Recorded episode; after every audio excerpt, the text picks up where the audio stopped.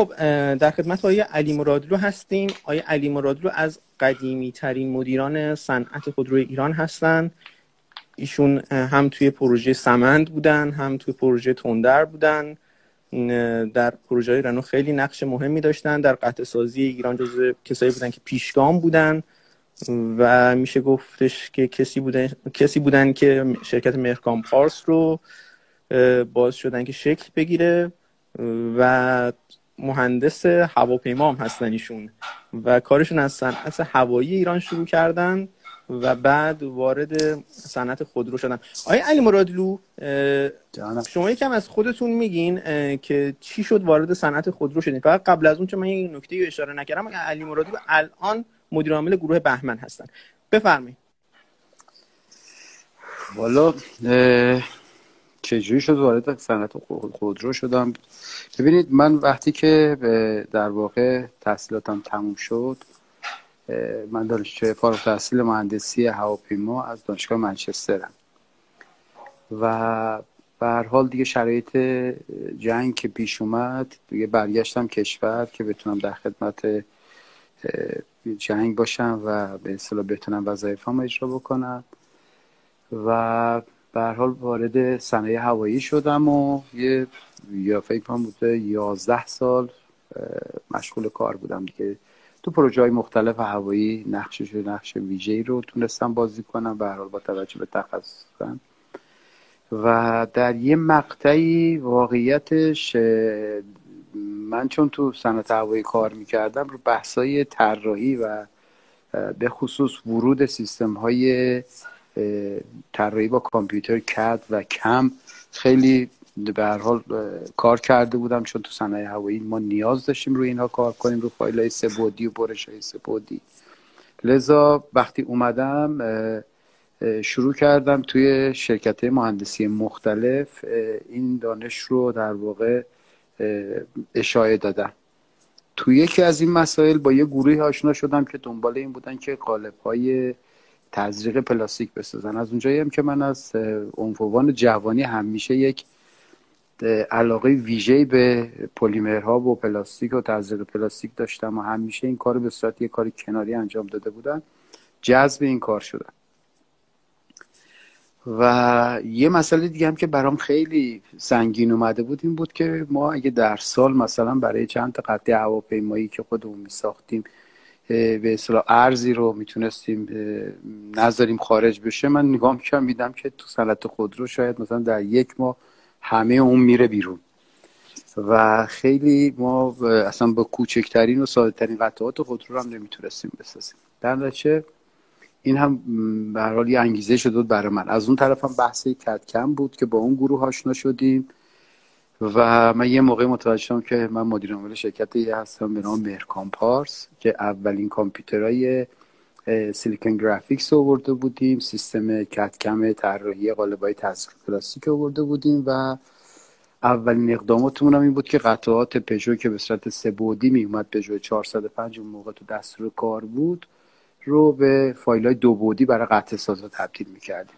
خیلی سریع. خب به با توجه به اینکه از یه دیسیپلین خیلی بالاتری اومده بودن به اصطلاح از دیسیپلین های بالاتر مهندسی و کیفی اومده بودم خیلی سریع به جایگاه خوبی رو باز کردیم. پروژه های بزرگی تو خودکفایی گرفتیم. تو بحث خودکفایی قطعات مختلف با ایران خودرو به تب به اصطلاح مشغول شدیم. با ایران خودرو درگیر شدم که توی کمک می‌کردم تو مسائل مختلف. و اولین پروژه بزرگ ما هم سپرهای 405 بود که تا اون تاریخ اصلا ما سپر پلیمری نمی ساختیم تو کشور.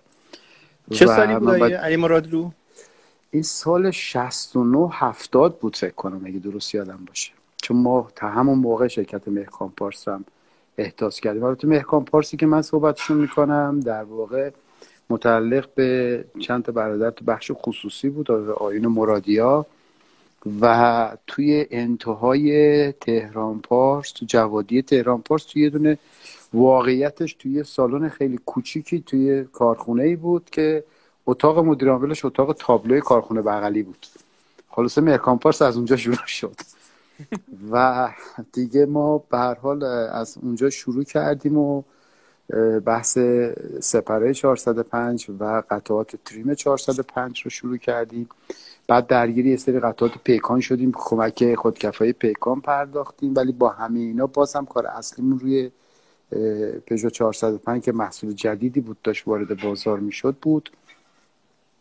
بعد داشبورد 405 من گرفتم بلا فاصله به اصطلاح ساخت خود کفایی شو و به مرور خب به خاطر برنامه های توسعه خوبی که ارائه دادیم ایران خودمون متقاعد شد که این شرکت رو در واقع خریداری کنه. بعد هم توی سخنرانی آقای ویسه یه بار یه محبتی به ما کرد گفت ها بالا ما مرکان پارس چیزی نداشت. آدماش بودن که ما خریدیم که واقعا خب این نوع مدیرات تو کشور حالا فارغ از خودم میگم یه اینطور نگرشایی واقعا جای تقدیر داره. و اومدن سرمایه گذاری کردن رو برنامه های ما. و خب ما منتقل دیگه کارخونه رو از اونجا منتقل کردیم جاده مخصوص و اول تو یک سالن و بعد دیگه یک کارخونه و بعد دو تا سه تا و همینجوری که تا سال 81 که من تو مرکان پارس بودم خب ما دیگه تقریبا تو قطعات trim چیز به اصطلاح اکثر قطعات trim رو می ساختیم air condition رو می ساختیم و به اصطلاح تنوعی از ساخت داخل مجموعه ایران خودرو و تا حدودی سایپا و پارسول رو هم کمک می‌کردیم. و این شرکتی که با دو سه نفر شروع کرده بودیم شده بود حالا 1500 نفر. حالا چه اتفاقاتی توش افتاده بود و بعدم میگم. خب حالا برمیگردیم بهش ولی فکر کنم یکی از کارهای جالبی که شما کردین تو اون سالها روی پژو پارس بود. اصلا داستان متولد شدن پژو پارس رو برای ما میگین؟ چون شما یکی از اعضای اصلی اون پروژه پژو پارس بودین. بله بله. ببینید ما بعد از یه مدتی خب من که خودم اصلا می‌تونم بگم که دی ای هم طراحی بود. و هنوزم که هنوزه بی اختیار به سمت طراحی و ایده های جدید مهندسی میرم یه مطلبم بذار خدمتتون ارز کنم. یه قراری هم با به اصطلاح مجموعه مدیران ایران خودرو در اون موقع گذاشتیم که ما مرکامپارس بکنیم بنچمارک قطع سازی ایران. در نتیجه من هیچ کدوم از به اصطلاح الگوها و بنچمارک هایی که استفاده می‌کنم داخل نبود و سعی می‌کردیم خودمون رو مقایسه کنیم با شرکت های بین المللی اینو داشته باشیم تا من جواب سوالتون رو بدم. ببینید سمند که شروع شد خب طبیعتا مرکامپارس و خود من به اصطلاح چون من تو مرکامپارس همواره به عنوان قابلیت محوری شرکت مرکامپارس مهندسیش رو حفظ کردم. یعنی همیشه هویت مهندسی رو حفظ کردم. در تیم مهندسی خیلی خوبی داشتیم. و به همین دلیلم تو سمند شروع کردیم کار کردن. یه روز که تو مرکز تحقیقات من رفته بودم برای یه جلسه ای که روی چند از قطعات بود که به اصطلاح دفتر مدیر مرکز تحقیقات دایی مهندس جوادی اون موقع بود. قرار بود تشکیل بشه. تو دفترشون هنوز جلسه قبلی تمام نشد. من بیرون نشسته بودم دیدم آقای قروی مدیر عامل وقت ایران خود رو تشکیل بردن. بعد خلاصه سلام علیک و احوال پرسی و فلان اینا. گفتش من می‌خوام برم بازی تا که اینجا نشستی بیا با هم بریم. گفتم خیلی خوب بریم. رفتیم تو اتاق سی ام ام مرکز تحقیقات. دیدم یه ماشین رو روش یه روپوشی کشیدن. گفتم که حاج آقا این چیه؟ گفت آره این پژویا می‌خواستن این ماشین رو به جای سمند به ما بدن. ولی ما نپذیرفتیم. گفتم میشه من ببینمش؟ گفتش که مدل البته بخشش. گفتم باشه ببینیمش دیگه. گفت چه اشکالی داره. باز کردیم نگاه کردیم. گفتم آقا این خیلی خوبه که می‌تونه یک قدم بین وضعیت فعل 405 و سمند باشه.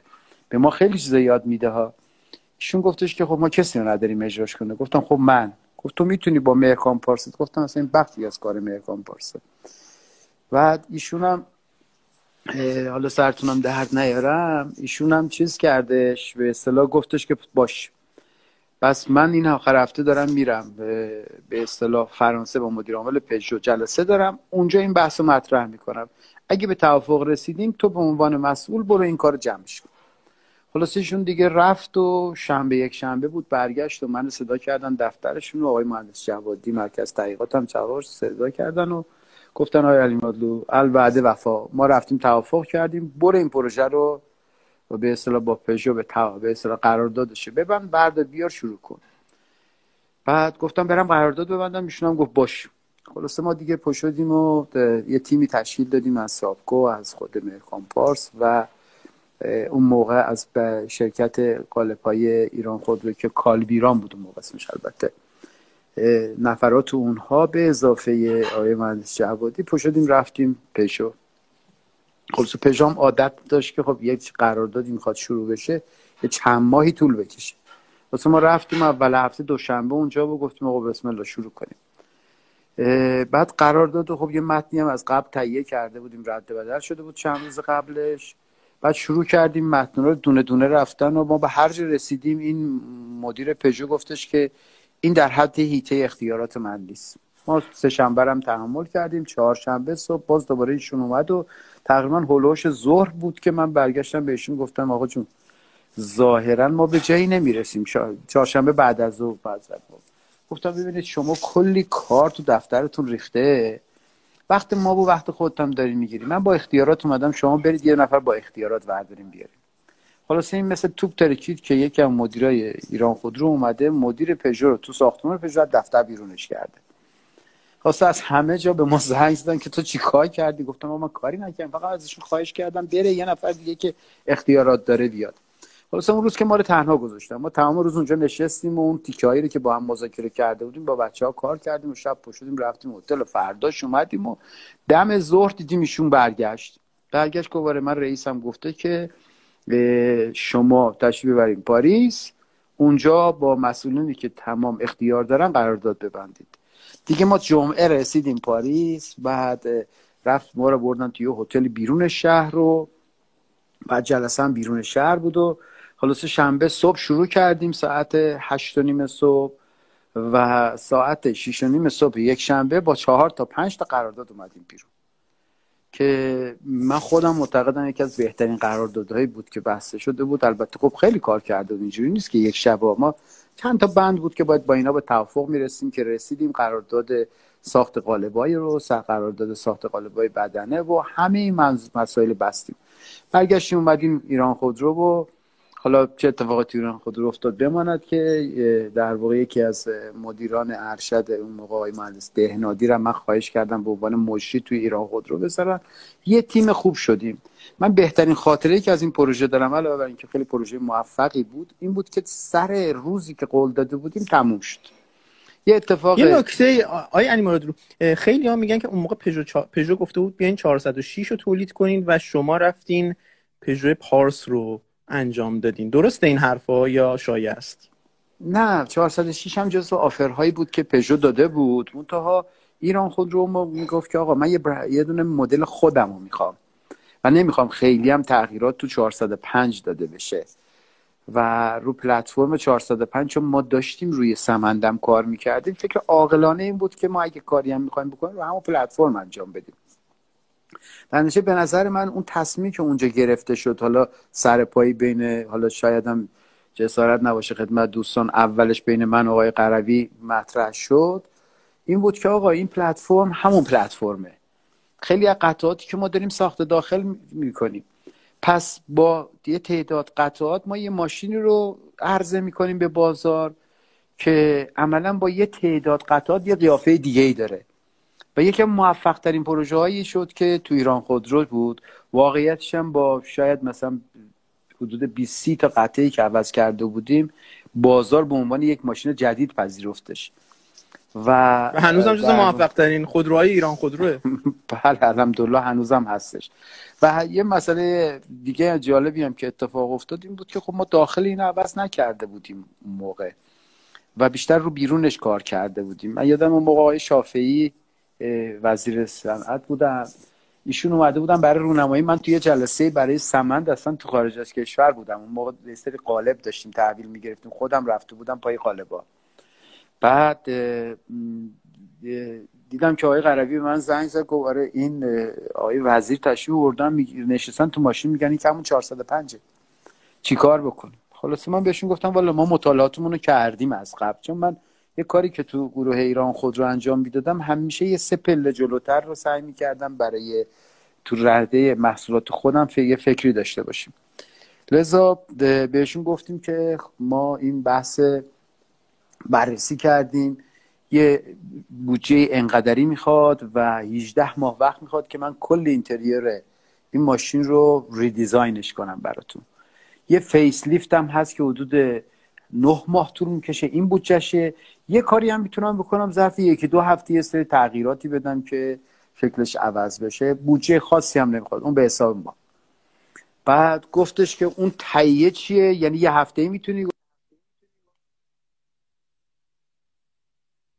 بعد خدمت ببخشید معذرت می‌خوام. بعد آره یه لحظه چیز شد. بعد مسئله که بود این بود که این در واقع اتفاقی که افتاد این بود که ما قبلش ما یه فکری کرده بودیم روی بحث وود افکت روی قطعات تزینی داخل ماشین. دیگه من بلا فاصله قطعات گفتم بچه ها دیگه من بر نمیگردم. بلا فاصله بفرستیم بیاد آلمان. ما اونجا یه, یه دونه همکاری پیدا کرده بودیم. کانادایی بود. کانادای آلمانی بود که رو همین بحث وود افکت کار می‌کرد. دیگه من یه راست بردم تو کارگاه ایشون ازشون خواهش کردم. درست کردن و این قطعات قبل از اینکه من خودم برگردم اومد رو ماشین نصب شد و رفت و تاییدیه وزیر محترمم گرفت. و در واقع دیگه اونجا بود که به این ماشین متولد شد و وارد بازار شد. و واقعیتش همونجور که میفرمایید خوشبختانه خدا رو یکی از پروژه خیلی موفق بود. البته سمند رو هیچ وقت جاشو نگرفت سمند یک ارزش دیگه ای داشت برای صنعت خود رو. خب بعد از پژو پارس شما شروع کردین روی سمند کار کردن و میشه گفت سمند بعد از سالهای سال هنوز مهمترین پروژه کل تاریخ صنعت خودروی ایران در چل سال اخیره. یکم از اون روزا برامون تعریف کنید چطوری شد که پروژه سمند به دنیا اومد؟ والا ببینید یه بحثی بود. یعنی ما در واقع شاید ابتدا ایدهش به فکر آقایون که رسیده بود این بود که یه خطی رو قرار بود توی به اصطلاح می‌خواستیم افزایش ظرفیت بدیم. یه خط جدیدی مال پژو 405 بود. اگه درست یادم باشه تو تایوان. دوستان رفته بودن اونجا دیده بودن و اونجا یه ماشینی رو دیده بودن که رو پلتفرم به اصطلاح چیز پلتفرم 405 دیولپ شده بود.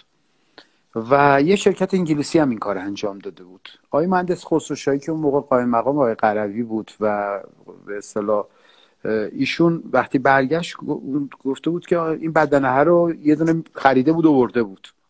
حتی هیچ رفتی به سمن ندارم فکر می‌کنم اونه ولی اون فقط یک کانسپتی بود که این جرأت داد که مرکز تحقیقات متولد بشه.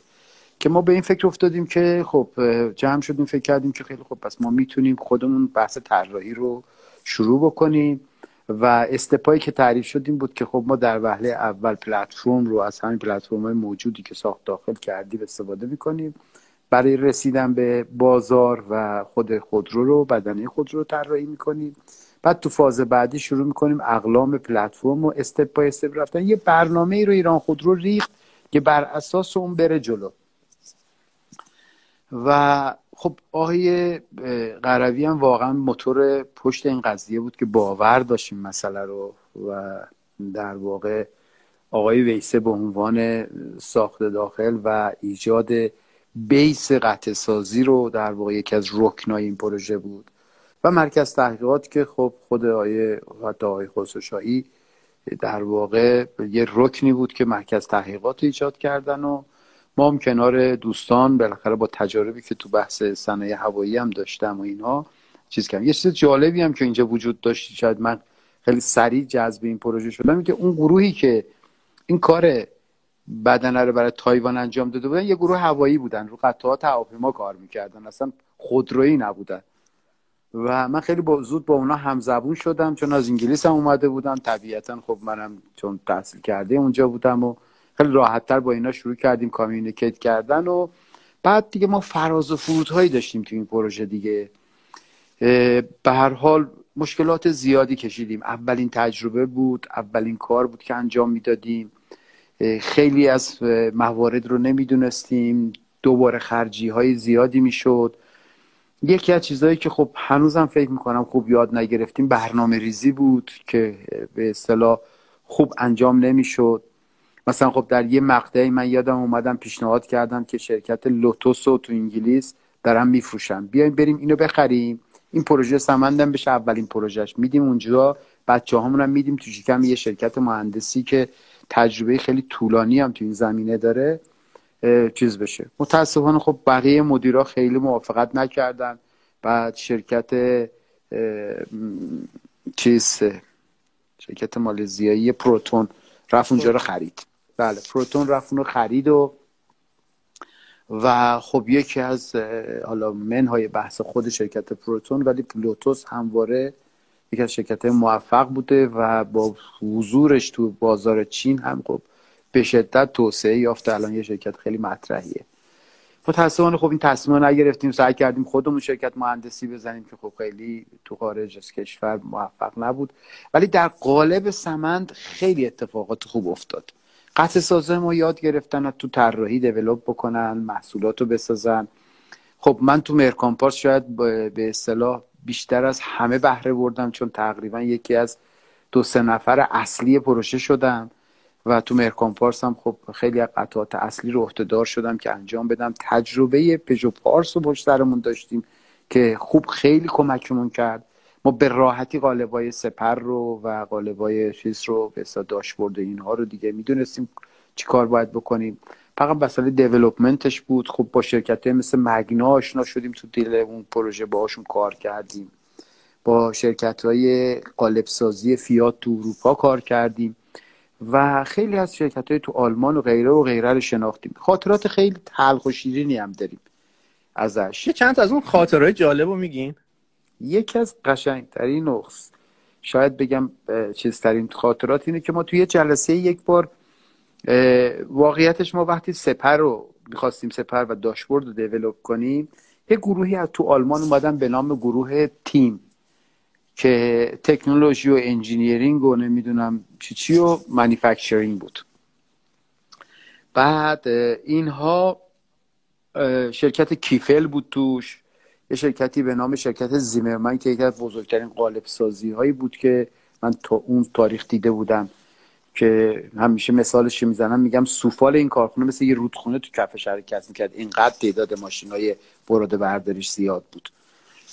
و در آن واحد قراردادی که ما موقعی که رفتیم با اینا قرارداد بندیم فقط 52 دست قالب سپر تو دست داشت که حدود ده 20 تاشو برای برزیل داشت میساخت برای ترکیه میساخت برای خود آلمان انگلستان همه جا. یعنی شرکت خیلی بزرگی بود.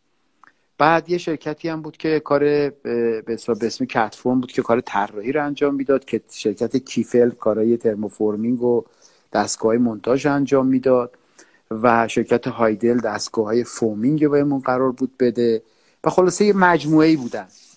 ولی ما تو همون بحث سپر با اینا دوچار مشکل شدیم. و داستان سر, سر این بود که تیکه جالبش اینجا بود. توی جلسه هم نشسته بودیم یه روز آقای خلاصه نمی‌دونم آقای مهندس فیسه اون موقع مدیر عامل سابکو بود. از خلاصه ما چه خطایی کرده بودیم. جلوی تمام قطع سازا گفتش که این آقای علی مراد ورکام پارس این پروژه سمندی می‌زنه زمین با تأخیراتشون. و پاشنه آشیل ما دست آقای علی مراد منم واقعیتش نمی‌دونم. یا کار بدی کرده بودم یا ایشون می‌خواست تحریک بکنه دیگران رو در مقابل قطع سازها. حالا در هر صورت این به تیم من خیلی برخورد. من یادم اومدم بیرون دیدم مدیر مهندسی من بیرون وایساده داره گریه می‌کنه.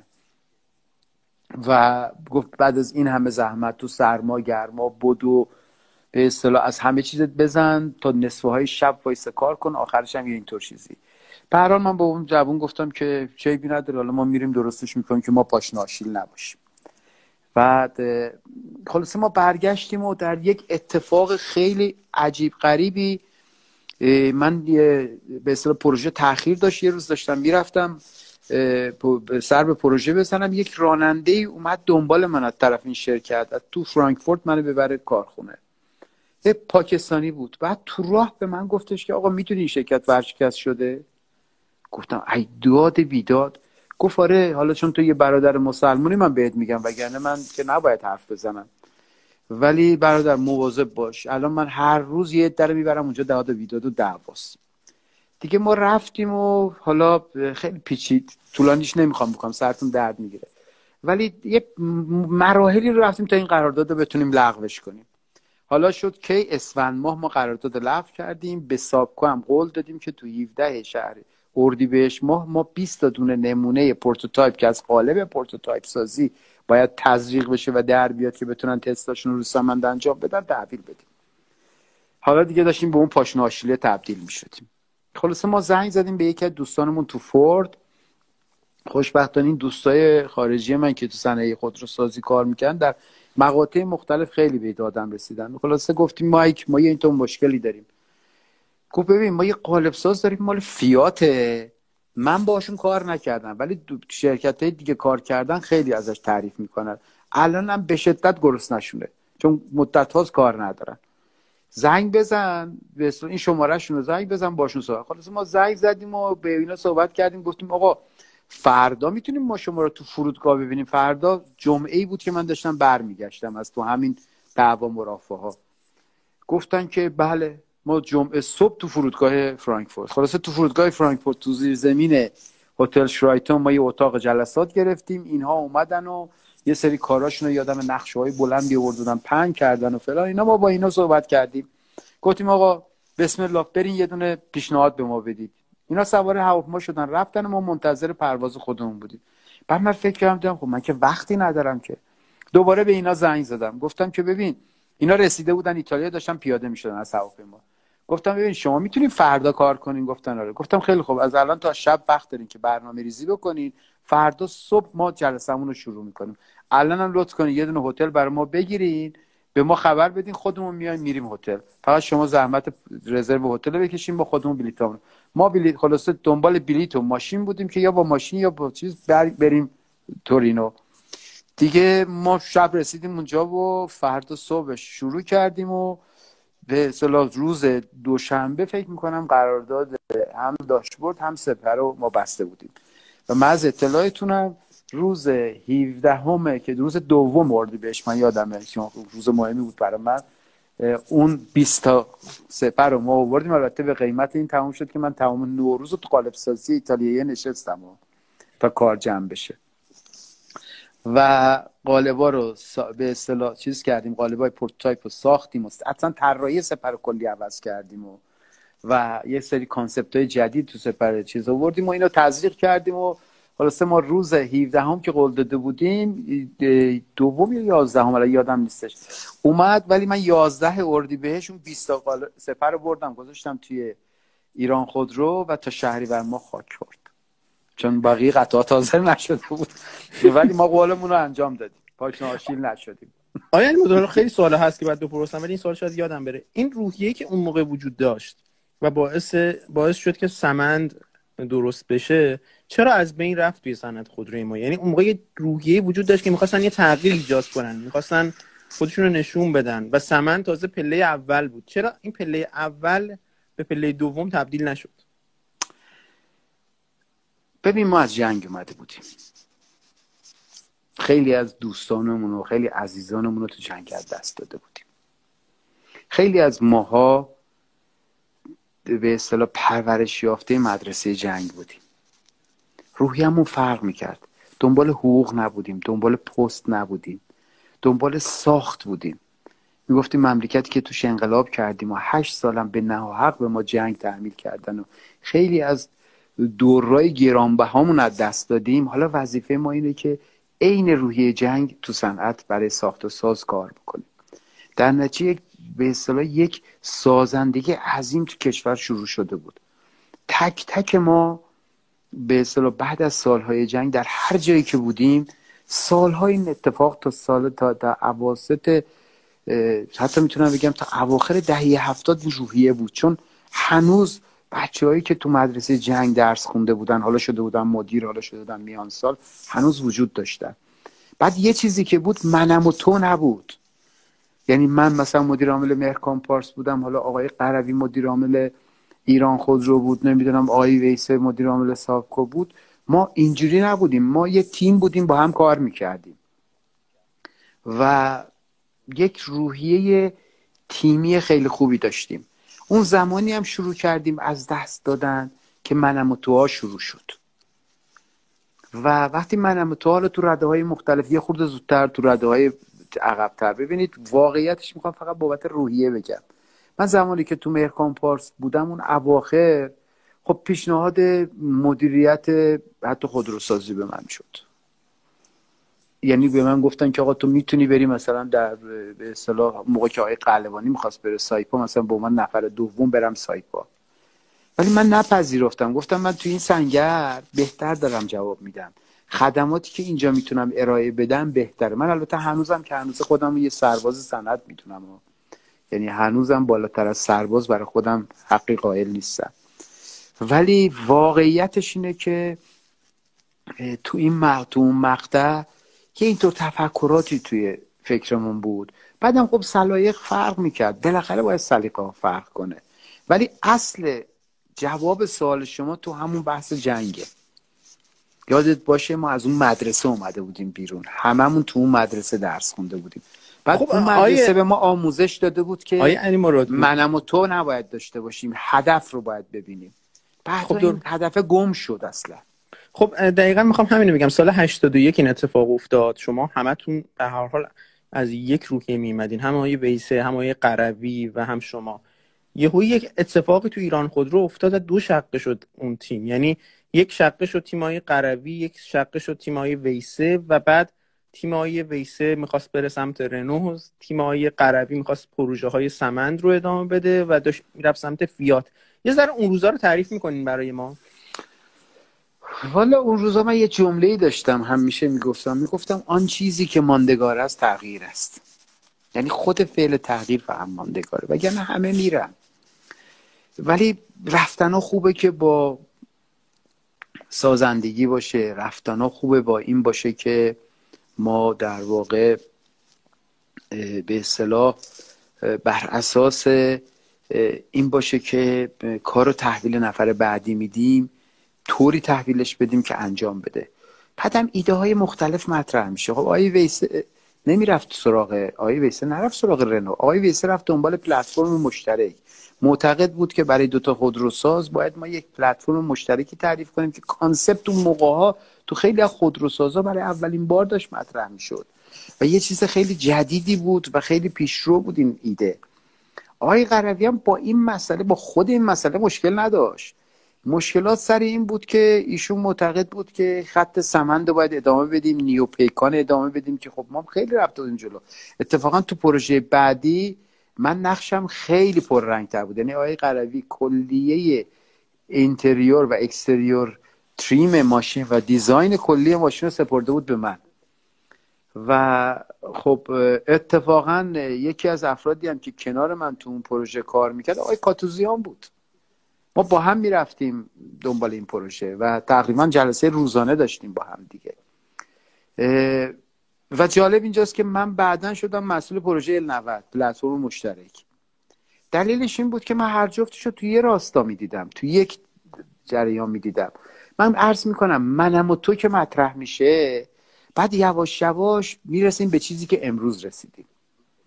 واقعیتش تخم شاید مسئله در هیچ این کاشته شد مال کس خاصی نبود.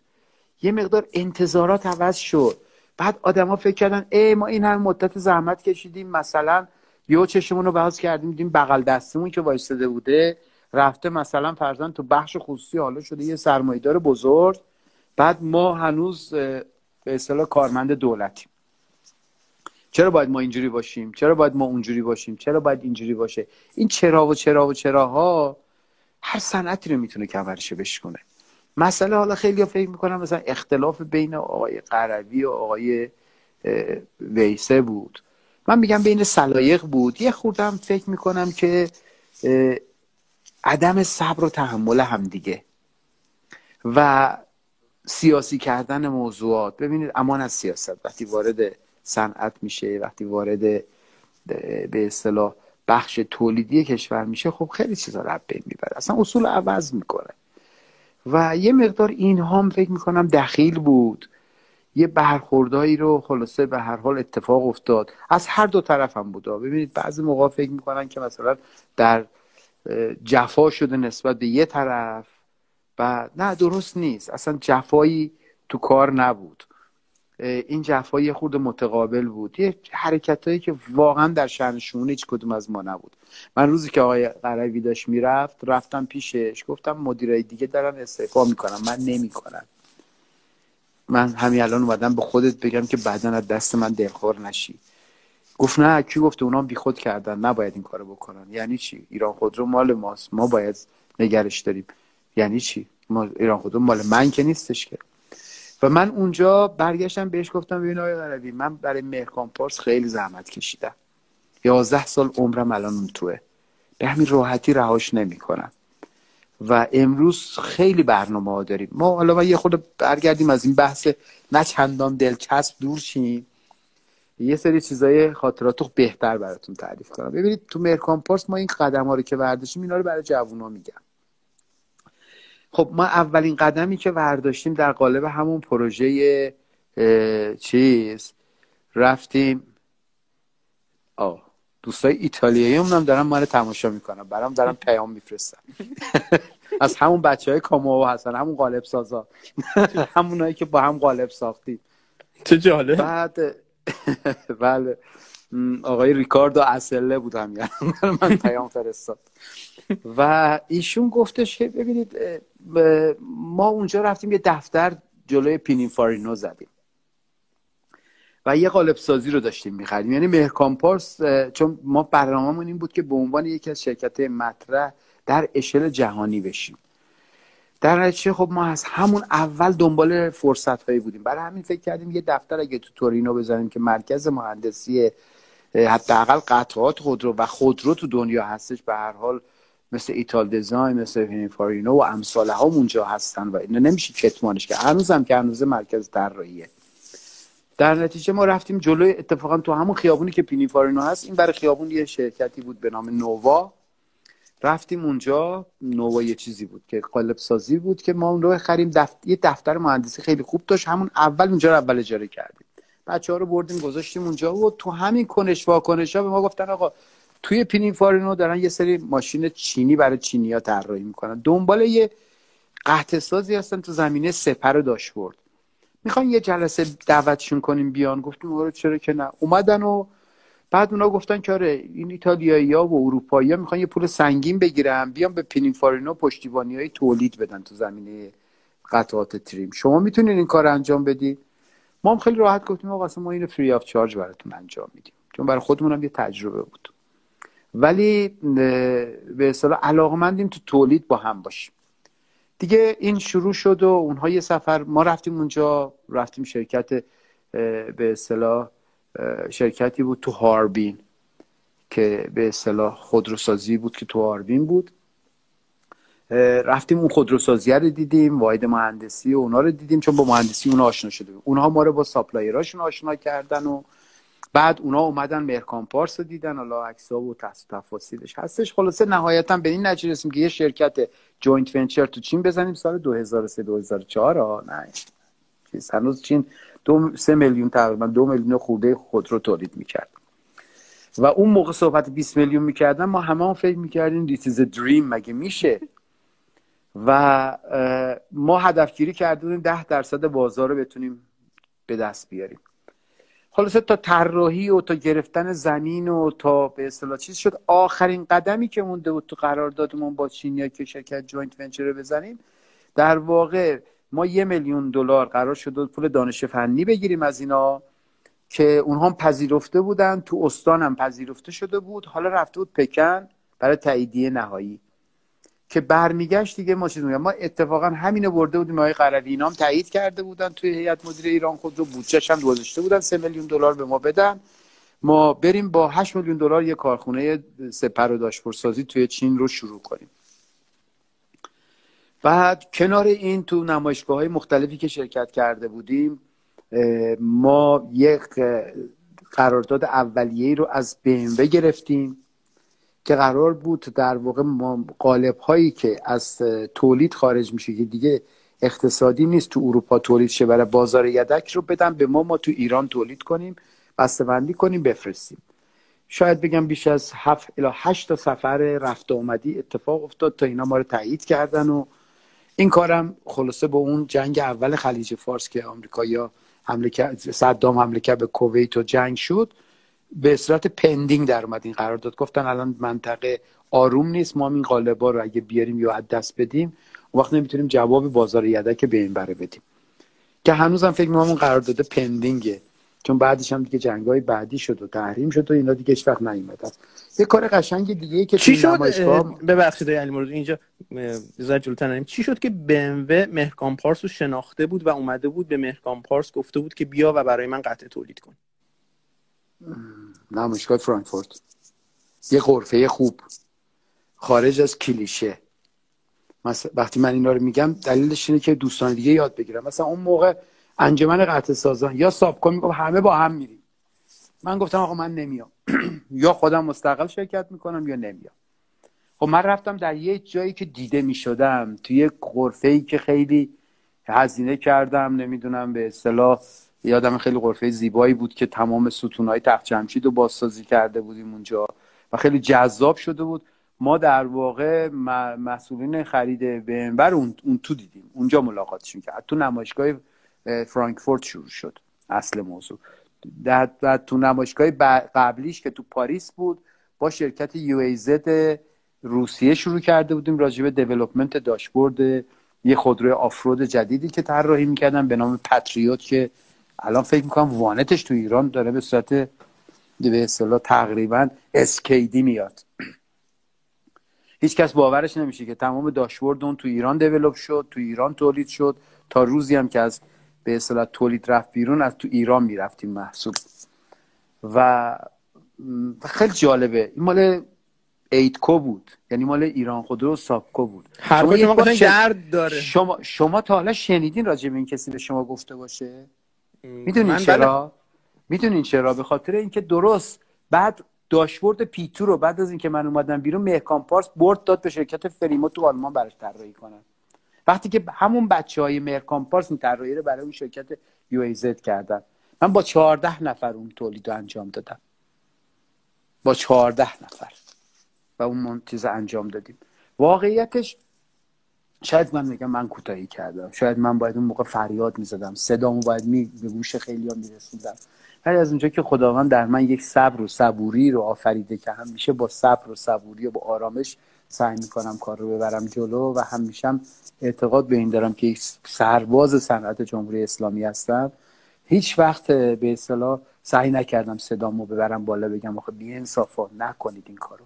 این جوونای ما نکنید این کارو. اینا بلدن خودشون بلدن لازم نیست اینها رو تبدیل به دلال خلاصه اروپایی ها و نمی‌دونم حالا امروز چینیا و فردا روسا و غیره و غیره بکنید. والا خودشون هم می‌تونن خیلی کار رو انجام بدن. در هر صورت تو مرکان پارس اون داشبوردم هیچ وقت نیومد تو مرکان پارس روزی که قرار بود قرارداد شمسا بشه مدیر عامل وقت گفتش که ما من ماموریتم چیز دیگه است. من ماموریتم تامین ایران خود دیگه نمی‌کنم این کارو. و من دیدم داره دست مملکت در میره. من یادم از دم در مرکان پارس داشتم برمیگشتم برن هتل و برن.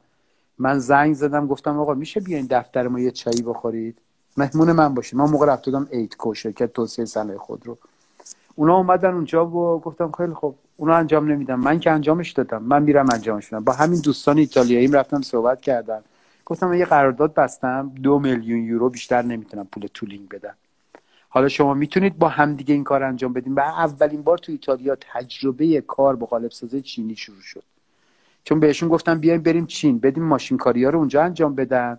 finishing رو میاریم تو ایتالیا انجام میدیم. اون قالبات تو روزی که کار کردن هیچ کدومشون آخ نگفتن.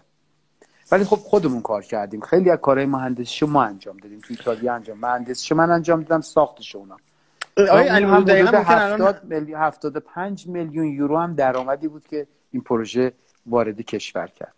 ممکن همین الان همین سوال بعضی مخاطبا داشته باشن. شما گفتین که با جوان‌های خودمون بعد انجام بدیم ولی لابلای حرفاتون اشاره کردین که با ایتالیایی ها و چینی ها و آلمانی ها کار کردین. می‌خوام ببینم که منظورتون دقیقا از کار با مهندس های ایرانی توی یه همچین پروژه هایی که من تو کشورهای دیگه دخیلن چیه؟ ببینید من تو پروژه هایی که کار می‌کردم دو تا چیز دو تا اصل داشتیم. یکی اینکه باید ما سریعتر به نتیجه می‌رسیم که خودمون رو به اثبات برسونیم. ببینید شما اگه یه خونه بسازین توش می‌تونین آشپزی کنین. یا آشپزخونه بسازین می‌تونین توش وقتی یعنی آشپز خوبی هم باشین نداشته باشین که نمیشه که. ولی اگه منتظر باشین آشپزخونه رو یه دی دیگه هم بیان توش غذا بپزن این که خوب نیست. ما واحدهای مهندسی رو ایجاد کردیم. در کنار پروژه سمند و به اصطلاح پروژه پرشیا یا پارس پژو پارس در واقع ما اومدیم این آموزش بچه رو دادیم که کار طراحی سپر انجام بدن. طراحی قالب خب تا حدودی بلد بودیم. سخت افزارا رو شروع کردیم تو قالب سازه ایجاد کردن. مثلا به طور نمونه من مثلا برای داش روکش داشبورد 405 که می‌رفتیم یه تکنولوژی جدید به نام slush molding بود. خب هیچکس بلد نبود. ولی یه آقای داروسازی علاقمند بود به shell molding. اینا غالبا shell type بود. بعد من دیدم این آقای واقعا رفته مطالعه کرده. یه کارت مهرکام پارس دستش دادم. ما که رفتیم از ژاپن این قالبا رو بخریم این آقا رفت با بچه های ما تحویل گرفت. این آقا تو تمامش بود. باورتون نمیشه. پولش هم من می‌دادم بهش که بره این کار انجام بده. امروز قالب ساز shell type ماست تو کشور. برای همه قالب می‌سازه. یا مثلا تو بحث خط رنگ ما شرکت های داخلیمون اومدیم contractor گذاشتیم. بعد ولی کنار خودمون به اسم افراد خودمون میبردیم تو این شرکت ها نشونشون می‌دادیم به هوای خریدن. خب خیلی چیزا رو یاد گرفتیم. اومدیم خودمون اجراش کردیم. اون شرکت بعد از ما چندین خط رنگ دیگه ساخت. و حداقل قطعات تریم رو دیگه کسی لازم نبود بره خارج. تو بحث طراحی هم همین بود. ببینید ایتالیایی ها مثلا سپر چهار سمند بود رو اونا طراحی کردن.